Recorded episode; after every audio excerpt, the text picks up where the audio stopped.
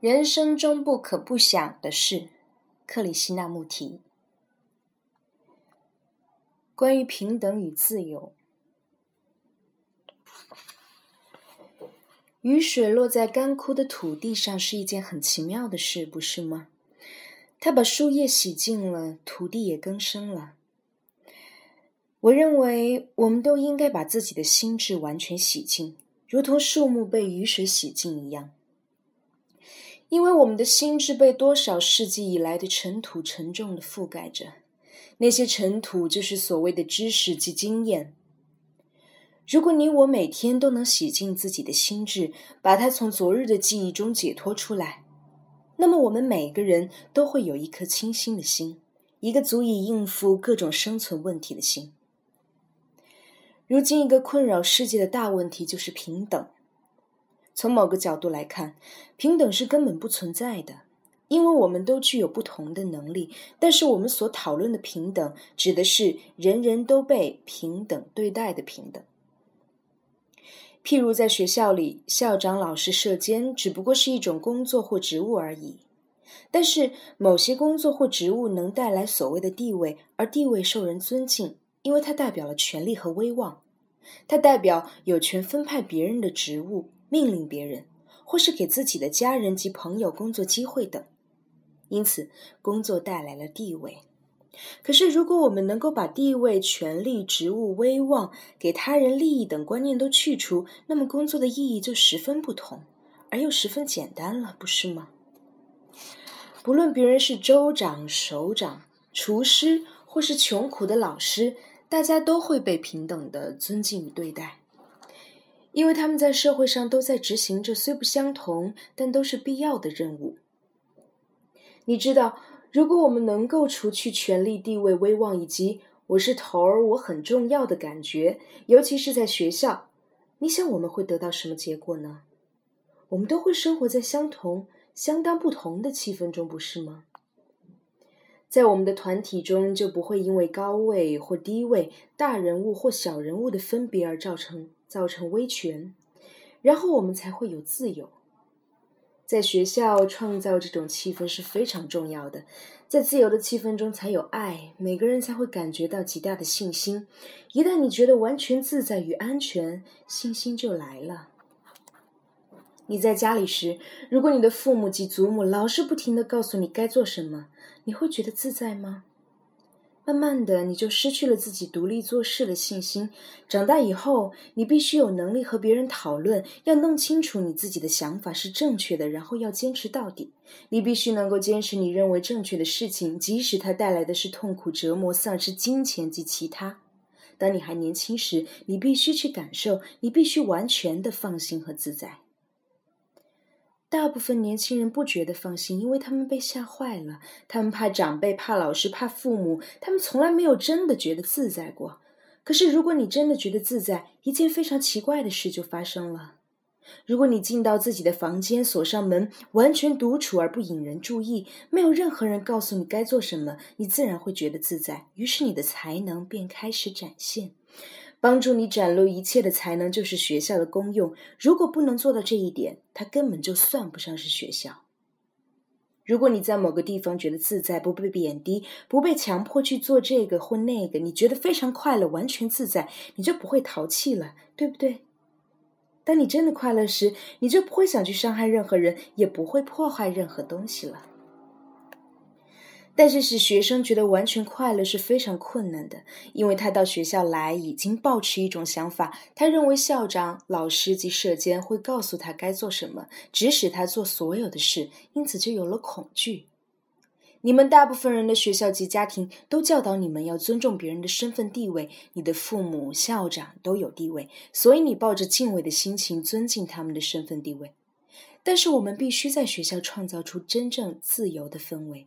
而这种氛围，只有在没有地位阶级而有平等的感觉时才能出现。正确教育的真正作用，是要帮助你成为有生命力而又敏感的人，成为一个心无恐惧、不因为身份地位而对人产生错误尊敬的人。我们为什么游戏的时候快乐，读书的时候不快乐？理由很简单，因为你的老师不知道如何教你们，就是这样，没有其他非常复杂的理由。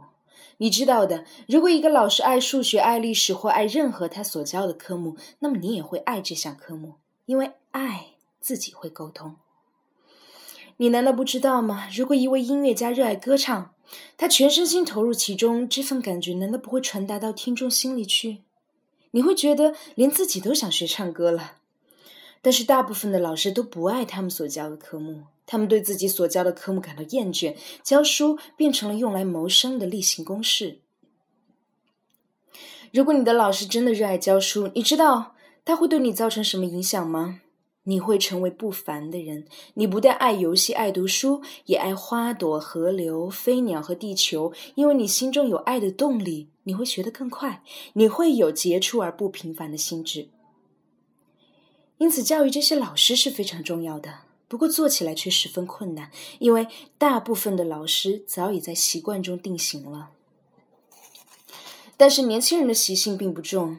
你算，就算你只爱做一件事，真的爱做一件事，不管是游戏、数学、历史、绘画或者唱歌，只要你学会去爱，你就会发现你的心智变得精明而有活力。你会在所有的学习上都表现得非常优秀。毕竟人心希望探索了解，因为它是好奇的。可惜这份好奇心被错误的教育破坏了，因此不但学生需要教育，老师也需要。生活的本身就是教育的过程与学习的过程。考试是有止境的，但学习没有止境。如果你的心是好奇的、精明的，你就能从万事万物中学习。你曾说过，人一旦察觉某件事是错的，那个错误就会离开。我每天都察觉吸烟是错的，但是吸烟并没有离开我。你有没有观察过成年人吸烟？他们或者是你的父母，或者是你的老师、邻居或其他人，吸烟已经成为他们的一种习惯，不是吗？他们日复一日、年复一年的吸烟，他们已经变成这份习性的奴隶。其中有许多人都了解，成为某事的奴隶是十分愚笨的。他们也会与习性奋斗，给自己定下戒律。他们抗拒它，用各种方法摆脱它。但是你知道，习性是死的东西，它是一种机械的行为。一个人越是奋战，反而愈增加习性的能量。可是，如果吸烟的人懂得觉察自己的习性，如果他开始觉察自己，把手放入口袋，拿出香烟，轻拍它，把它放在唇间，点燃它，开始吸第一口烟，每一次他周而复始的做这件事。如果他只是观察而不责难，不说吸烟有多么糟，那么他就不会给这份习性再增加能量。但是，真正要把一件变成习惯的事舍弃，你就必须对它做更多研究。这表示你必须探索习性是如何养成的，也就是说，人的心智为何欠缺觉察力。如果你每天刷牙时都看向窗外，刷牙就变成了一种习惯；但是如果你刷牙时永远非常小心、全神贯注地刷，那么它就会不会变成一种习惯，不会变成一种不经大脑的例行公事。你必须体验它，观察在习性中一个人的心是如何希望保持沉睡，如何希望不受干扰。大部分人的心智。永远都在惯性的模式中活动，而年长后就会变得更糟。也许你害怕，如果你不听父母的话，不依照父亲的希望结婚，会有一些后果，所以你的心早已在惯性的模式中活动。即使你才十岁或十五岁，但你已经老了，内在已经开始腐化。你也许有个健康的身体，但是别的什么也没有了。你的身体可能是年轻挺直的，但是你的心早已背负了自己的重担。所以，了解人的心智为何总是停留在惯性的运作模式中是很重要的。我们必须了解它为何像电车一样在特定的轨道上行驶，而且害怕去发问探索。如果你说我的父亲是锡克教徒，所以我也是锡克教徒，因此我必须留头发、戴头巾。如果你只是这么说，而不去探索、发问，也没有抽离的意愿，那么你就永远。你就像一部机器，吸烟也使你像部机器，像某个习性的奴隶。只有当你了解所有的道理，你的心智才会变得清新、年轻、活泼而有生命力。然后每一天都是新的一天，每个映照在水面的破晓时分，都是值得你赞叹的喜悦之事。年长的人一旦变得认真严肃，我们为什么会害怕？什么事情使他们如此认真？你有没有想过认真是什么意思？你认真过吗？你是否总是愉快、欣喜、欢笑？还是你有时候会安静下来，变得很严肃，只是纯然的严肃？年长的人认真严肃时，别人为什么觉得害怕？是不是怕他们会知道你的一些事，而那些事是你自己都不喜欢的？你知道，我们大部分的人从不思思考这些事情。如果我们在严肃而认真的人面前感到害怕，我们绝不会深入研究。我们从不问自己：我为什么害怕？认真是什么？让我们来研究一下。你可能对非常表面的事物认真，譬如你去买一块布时，你可能付出了全部的注意力，你为了买这块布而操心。走了十家不同的布店，花了整个早上去看不同的花样，这也叫做认真。但是这种人只是在表面的事物上认真。或者你对每天去庙里拜拜十分认真，你放个花圈在那里，捐点钱给出家人，但这一切都是虚而不实的事，不是吗？因为真理或上帝并不在任何庙宇中。所以你可能对错误的事认真，但是如果你真的开始探索认真到底是什么意思，那么你就会发现有一种不是假象或特定模式所能类比的认真。你的心如果不再追求结果与目的，这种认真就降临了。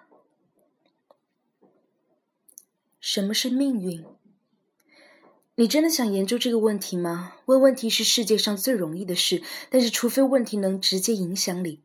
影响你，你又对他非常认真，这个问题才有意义。你有没有注意到，有多少人发问之后就失去了兴趣？有一天，有个人问了一个问题，然后他就开始打哈欠，他抓头，并且和旁边的人说话，完全失去了兴趣。所以我建议你不要发问，除非你对他真的很认真。命运是什么？这是非常困难又复杂的问题。你知道，如果一件事的因已经开始。它不可避免的会制造出一个果。如果大多数人，不论是俄罗斯人、美国人或印度人，他们一旦准备打仗，他们的命运就是战争。虽然他们可能口头上说想要得到和平，事实上只是为了防卫自己而做准备。这是他们已种下战争的因了。同样的道理，成千上万的人经历了一场活动。不论个人是否喜欢，他们已经被这场活动局限，并且被牵引。这种被特定的文化或文明所局限及牵引的整个过程，就可以称为命运。如果你身为一名律师的儿子，而父亲坚持要你也做律师，即使你想做其他的事，你仍然遵从父亲的愿望，那么你的命运很显然就是要做个律师。